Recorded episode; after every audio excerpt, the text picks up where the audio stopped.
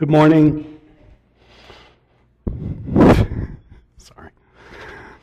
Let's pray before we look into God's Word. Gracious Father, we give you thanks, Lord, that we can come together as your body, that we can come together corporately to worship and to lift up the name of your Son. Lord, we give you thanks, Lord, um, that in this church, Lord God, the gospel is of first importance. And we hear of your goodness and your mercy towards us, that while we were yet sinners, Christ died for us. And he gave his life willing for us. And the hope that we have as a church in the risen Christ, we give thanks to you, Father. We pray that you would bless this time in your word, that you would enlighten your truth, that you would encourage us through the scriptures, Lord God. And we pray that all the focus would be on the name of your Son, Jesus Christ, our Lord and Savior. Amen.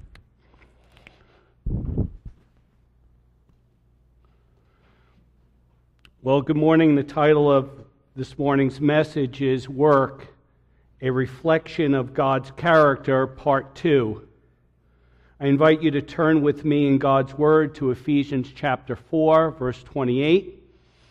And of course, this being Labor Day weekend, I thought this message would be appropriate for us to look together at. The average worker will work full time from the age of 22 years to 67. That's 45 years of our life spent working on the average of 47 hours a week invested into work, and that's if we're lucky. That's not including the honey-do list. That's not including taking care of the yard and all the other things we find ourselves doing. So, work is a major portion of our lives. Although it is a constant reality in our lives, most people have no concept of the value of work. Wherever we work, day in and day out, whether it's within the home, outside the home, self employed, whatever is we do daily in our lives, it matters to God. And studying and preparing for exams and pursuing careers is also part of working working hard, putting the time in. In fact, these things are a divine calling in our lives. Understanding that Christians have historically been the most creative and the most successful workers. That's what I want to examine together in this Lord's Day. I want us to see several passages, but specifically two in the book of Ephesians that will provide sort of framework of our study today. Now we are going to review very briefly last week's two principles in Ephesians chapter 4 verse 28. Then we will continue into our passage for today in Ephesians 6 verses 5 through 8. And thanks to the church office, there should be an outline uh, in your church bulletin.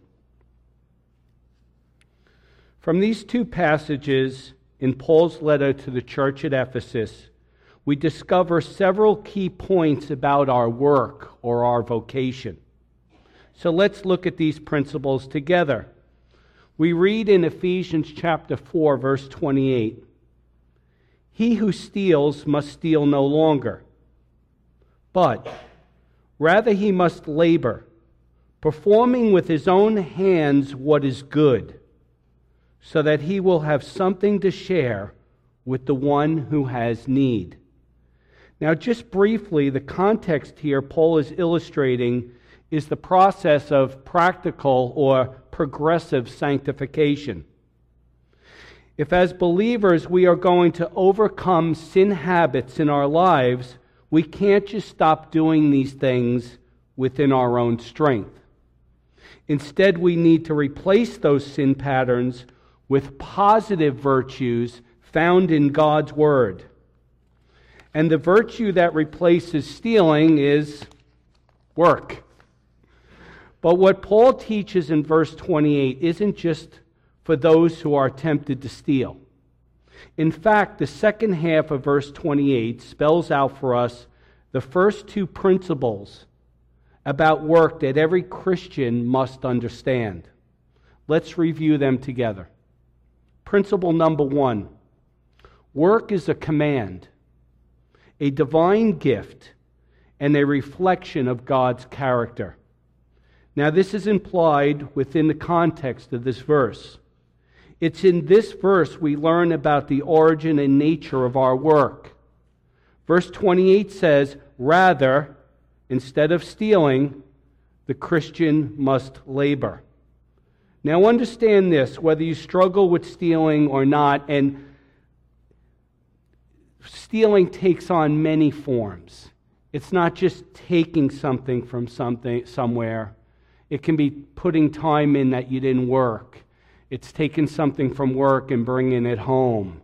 It's maybe copying some answers off of a test so you can have it for your test. It, it takes on many forms. So this was just not about stealing. All of us as believers are called to put on the virtue of hard work.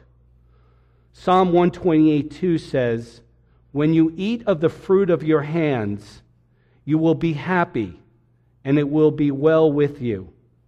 Work is a divine gift through which God bestows his blessings on us. So, Christian brothers and sisters, understand the importance of work. It's a command from God, it's a divine gift, and a reflection of the very character of God Himself. And last week, we really expounded on that and brought a lot of stuff in. Principle number two we must work for biblical reasons. We must work for biblical reasons. Look at verse 28 again. He must labor, performing with his own hands what is good, so that he will have something to share with the one who has need. Now, that's really important because most people work only for themselves and their own families. They work hard for their own comforts and financial success. But for the Christian, those things cannot be the only things that we work for. There are four more, far more compelling biblical reasons to work than just those. A couple of those compelling reasons are here in this text. So let me just briefly point them out to you. First reason you need to first work for the care of your own needs and enjoyment. Paul says in 1 Thessalonians 4 11 through 12, work with your own hands so that you will not be in any need. Our work is to meet our needs. But the Bible also says that what we earn by the work of our hands is also to be used for our enjoyment. God is so gracious and generous to us. Ecclesiastes 18, verse 19. Ecclesiastes 5, verses 18 and 19 says, Here's what I have seen to be good and fitting, Solomon writes to eat and to drink and to enjoy oneself in all one's labor in which he toils under the sun during the few years of his life which God has given him. For this is his reward. In 1 Timothy chapter 6 verse 17 he says, "Instruct those who are rich in this present world to fix their hope on God." Then he adds this, "who richly supplies us with all things to enjoy." We are to work hard to meet our own needs and enjoy the fruit of our labor as God's good gift to us. That's where it starts. The second reason we should work hard to benefit others. Our, your job benefits other people around you. In fact, your labor is part of God's common grace to his creatures to make their lives better in a fallen world. In our passage in Ephesians chapter 4, verse 28, God's word says, working with his own hands what is good. The gifts and abilities God has given us blesses directly or indirectly all people around us. Matthew 5:45 says, "For he makes the sun rise on the evil and on the good, and he sends rain on the just and the unjust." Third reason, we are to work to provide for our dependents. Colossians, uh, Corinthians, 1 Corinthians, 2 Corinthians chapter 12, verse 14 says, Children are not responsible to save up for their parents, but parents for their children. 1 Timothy 5 8 says, If anyone does not provide for his own, and especially those of his own household, he has denied the faith and is worse than an unbeliever. We have a responsibility for those dependents that God has put in our lives. The fourth reason we are to work is so that we can give to others in need. Back in our text in Ephesians 4, verse 28, it says, He must labor, performing with his hands what is good, so that he will have something to share with the one who has need. That's what we do. We bless others as God has given us, when we see somebody in need, we give to others. Hebrews 13, 16 says, Do not neglect doing good and sharing, for with such sacrifices, God is pleased. Quick little story here. All praise be to God. Many, many years ago, feels like forever, we had a pool in the back corner of our property that had trees over it. Stuff used to fall in the pool. Every time you went to go in the pool, it was ice cold. And we just joined the church a few years before, and we learned about getting together with God's people and having their families over, and the children jumping in the pool. And I hear all the time, the pool is freezing, the pool is freezing. So the pool eventually went.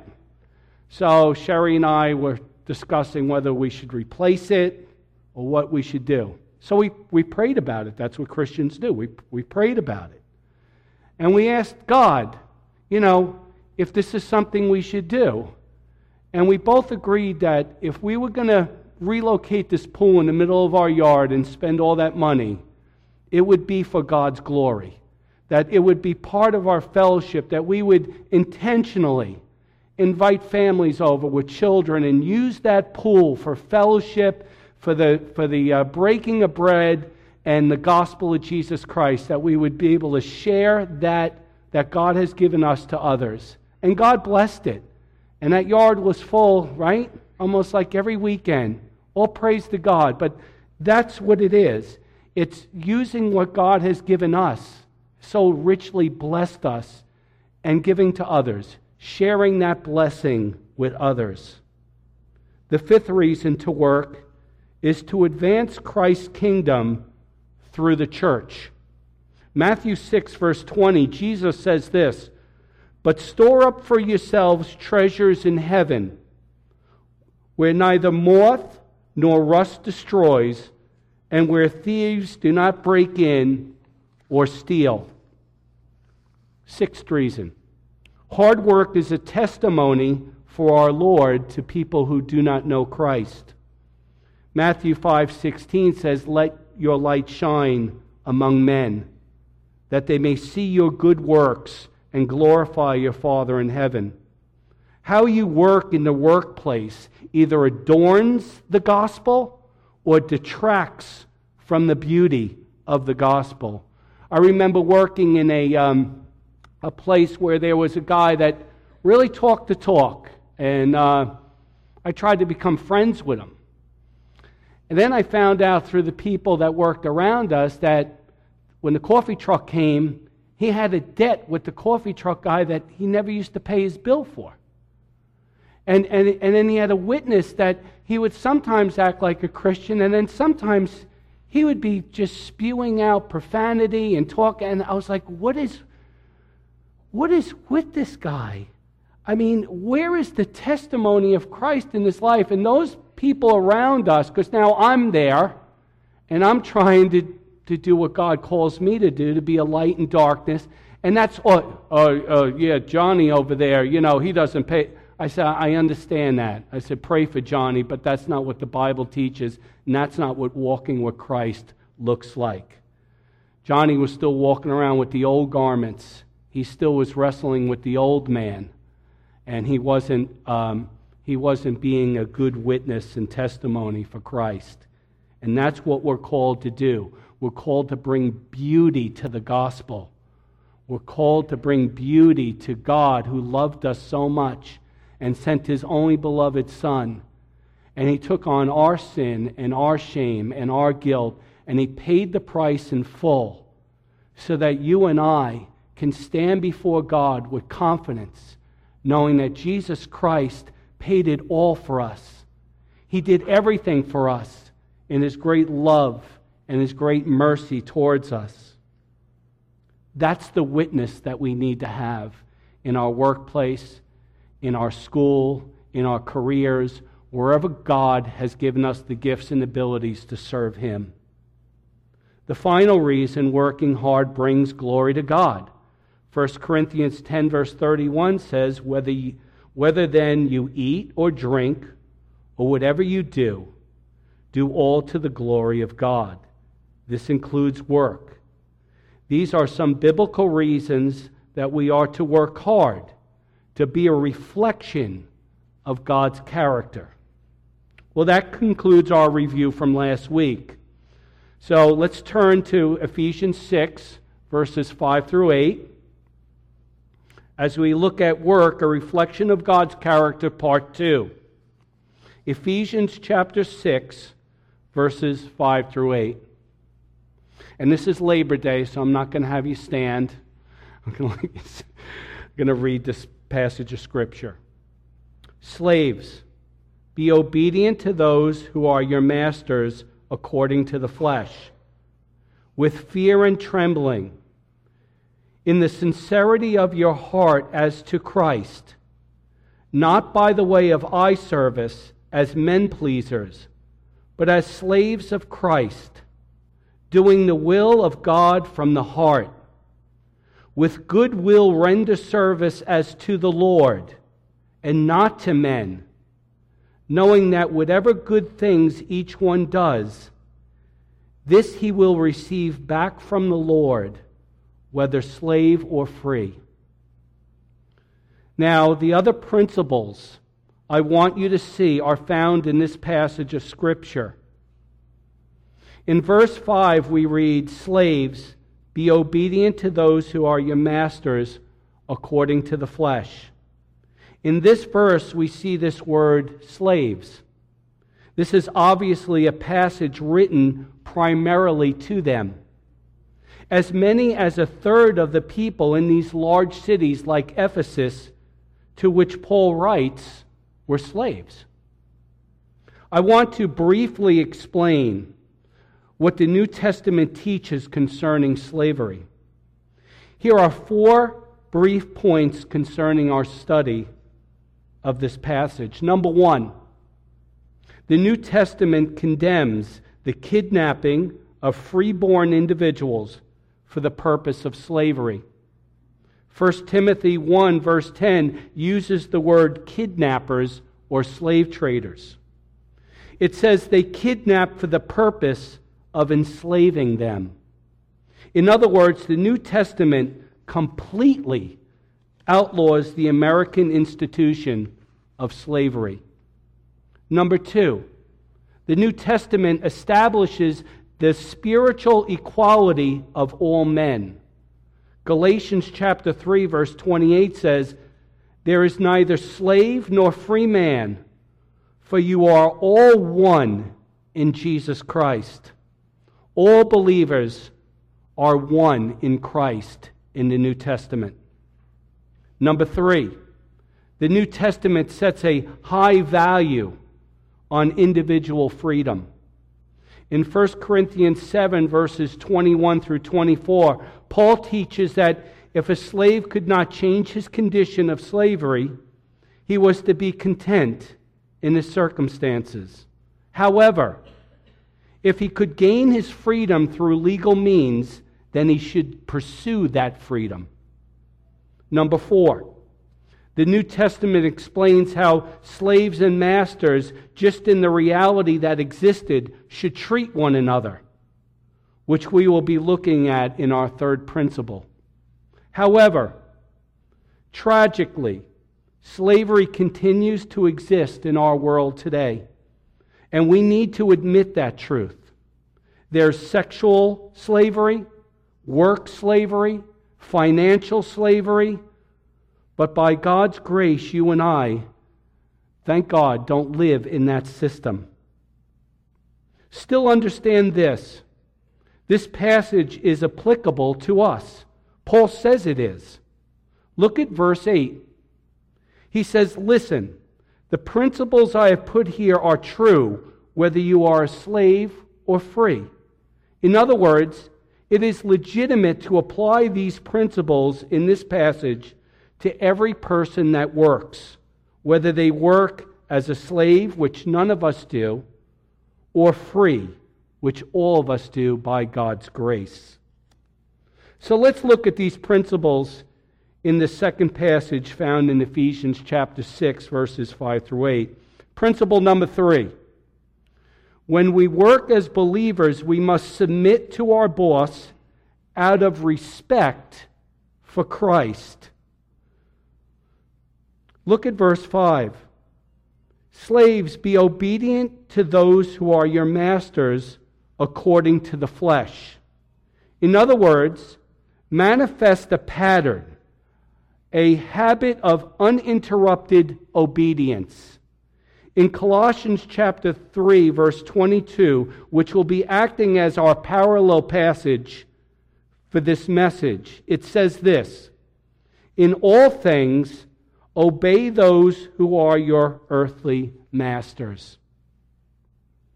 Now, of course, as with our human authorities, your boss's authority over you ends when it conflicts with God's authority in Scripture or with the higher human authority of government. You don't have to obey your employer if your employer tells you to do something that is illegal or to do what the Bible explicitly forbids, or not to do what the Bible explicitly commands. Now, understand this since you are an employee and not a slave, as the ones Paul was primarily writing to here, you can always change your job. So, as long as you work for somebody, you must submit to their lawful commands and respect them. Well, you may say, well, my boss doesn't demand, doesn't deserve respect. Well, look at verse 5. To be obedient to those who are your masters according to the flesh with fear and trembling. Now, every time Paul uses that expression outside of this text, with fear and trembling, it's always referring to God. So understand this. He says we should obey the commands of those in authority over us in the workplace, not out of fear and trembling for them, but out of fear and trembling for God. This truth is even more clearer in our parallel passage in Colossians 3, verse 22, where it says this Obey those who are your masters on earth, fearing the Lord. Principle number four you must do your work with integrity. Do your work with integrity. Notice the end of verse 5 in sincerity of heart as to Christ. This has to do with pure motives. In other words, what's going on in your heart is what matters to God. Colossians 3:17 says whatever you do whether in word or deed do all in the name of the Lord Jesus Christ, giving thanks to Him, to God the Father. Principle five you must work with your whole heart. Verse 6 Not by the way of eye service as men pleasers, but as slaves of Christ, doing the will of God from the heart. Paul just sticks these two words together and refers to a person who does his work solely to catch the eye of his boss. It's serving that person well as long as they're watching, but then cutting corners and being lazy when they're not around. Before I was saved, I used to do that. I used to do it a lot. A lot of these things applied to me before God transformed me from the inside out. That's called eye service. Now, notice this eye service is the behavior, but the deeper problem is at the heart level. We're only trying to please man. Now, please don't miss the, understand this. That doesn't mean we're doing it for their sake, to please them in a good sense. We're trying to please them for our own sake, for our own profit. Instead, Paul says, don't be like that. Look at verse 6. We should work as slaves of Christ. And when we do that, we will be doing the will of God from the heart. If you work for Christ, your tasks are God's will, and therefore we should do it with all our soul as to the Lord rather than men. Again, we see this in our parallel passage in Colossians 3, verse 22. Whatever you do, do your work heartily, as for the Lord rather than men. Principle 6 You must work for your employer's best interest. Work for your employer's best interest. Verse 7 says, with goodwill rendering service these words with goodwill means with a spirit of good will towards whom? Towards your employer. Paul says, serve your employer with a genuine concern for their good, that he would prosper and that he would come to know the Lord. Principle number seven we work for Jesus our Lord. We work for Jesus our Lord. Look at verse 7 again. But the goodwill rendering service as to the Lord and not to men. He says in verse 5 to Christ. Verse 6 as slaves of Christ. And verse 7 as to the Lord. Do you see what Paul is saying? He's saying, do what you do every day as though Jesus were your employer. Let me ask you this question. If Jesus was your direct supervisor, your boss, would, be, would we be better employees than we are today? What changes would we, would we make? Listen, it's not make believe to think that Jesus is our boss. Paul says it's a reality. Principle 8 Our Lord will reward every legitimate task. This is amazing. Look at verse 8. It says, knowing that whatever good thing each one does, this he will receive back from the Lord, whether slave or free. Let's notice the wording here. The word knowing. This should be common knowledge among Christians. The words each one, this refers to every believer without exception. Paul says, whatever good thing one does, in other words, whatever tasks or whatever tasks our, our life looks like day in and day out, whether they're large or whether they're small. And then he concludes with this this he will receive back from the Lord. In other words, the Lord will reward you. I find this passage of Scripture to be a real encouragement to me. Why? Because our bosses, our wives, our husbands, our parents, our teachers often miss a lot of the ways that we contribute to our grades, to our careers, to our lives, to our families. They're missed. But we know that somebody does not miss them. Our Lord sees everything, and He's with us through everything. So that's how we work as unto the Lord. Have you ever heard anybody say this? Nobody knows all the work I do around this place. Man, I do everything around here. Nobody even notices. Nobody even cares. Yes, Christ cares. And we do everything for His glory. It doesn't matter if everybody sees what we're doing. Doesn't matter how people know how hard we work and how we've applied ourselves and accomplished the things in our lives. God knows.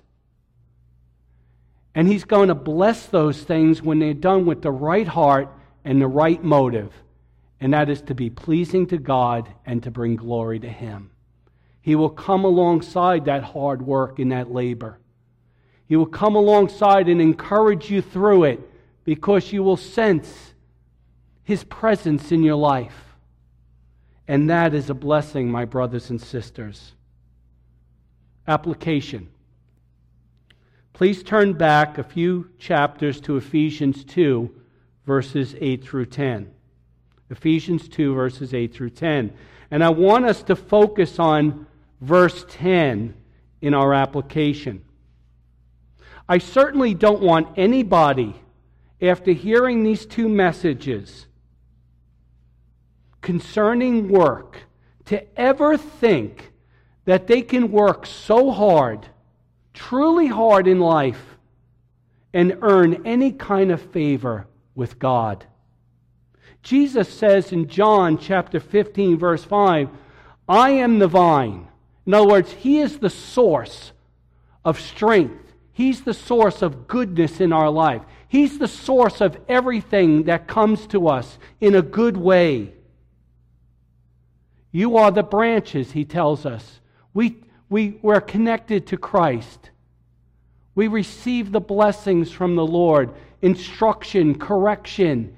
He gives us knowledge and wisdom. The verse goes on to say, He who abides in me and I in him. That is fellowship with Christ. That's a day to day walking with the Lord, being in His Word, praying, thinking about the Lord as we do whatever we do every day in our lives. The, the scripture says, He bears much fruit. But it also says, apart from me, you can do nothing. So it doesn't matter how hard we work. It doesn't matter how hard we apply ourselves. What matters is the heart motive of what we do and why we do it. In Ephesians 2, verses 8 through 10, we read, For by grace you have been saved. I remember as a new Christian, somebody always told me to look at the cross and say, God's riches at Christ's expense. That is the gospel. It says, For by grace you have been saved through faith. And that it's not of yourselves, it is a gift from God, not a result of works, so that no one can boast. It's all of God. It's His gift to us. We cannot earn it, and we do not deserve it. This is where it all begins. Let's look at verse 10 and finish up. For we are his workmanship. It's the original uh, Greek language on this word workmanship is masterpiece. It's something special to God. We are his workmanship. We are special in the eyes of God, created in Christ Jesus this is the new man that we've been talking about. This is the new garments that we wear as believers in Christ. And we were created in Christ Jesus for what? For good works, which God prepared beforehand so that we would walk in them. Why am I so smart? Not me particular. It's because God's given me that gift and ability. Why am I so strong? Because God has given me that strength. Why have I accomplished everything in life that I've put my mind to? Because God has come alongside me and given me the ability. It's all to the glory of God. He has, before the foundation of the world, given us gifts and abilities. He saved us, and now He's using us in this life every day, wherever we are, for His glory and our good. We need to remember that as believers. To me, that's encouraging. These good works.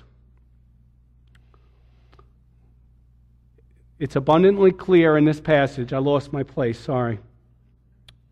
That we are saved, we are rescued by His grace through faith, and not a result of any kind of works. Our good works will not take us to heaven. However, if you are a new creation in Christ, they will follow you into heaven. Our good works in no way contribute to our salvation. However, our good works are a manifestation and the evidence of our salvation. These good works are the fruit of salvation that confirms and gives testimony to the work of God which He has accomplished in our lives. We are His workmanship. These good works are motivated by a new heart created in Christ Jesus that desires to serve Christ and to bring him glory, which God prepared beforehand that we would walk in them, that we would live in them. This concludes our message. Work, a reflection of God's character. May we identify the gifts and abilities. This is the bring home, this is the assignment. This is the assignment for all of us. May we identify the gifts and the abilities God has given each one of us and work hard in whatever we do day in and day out and be a reflection of God's goodness to those around us.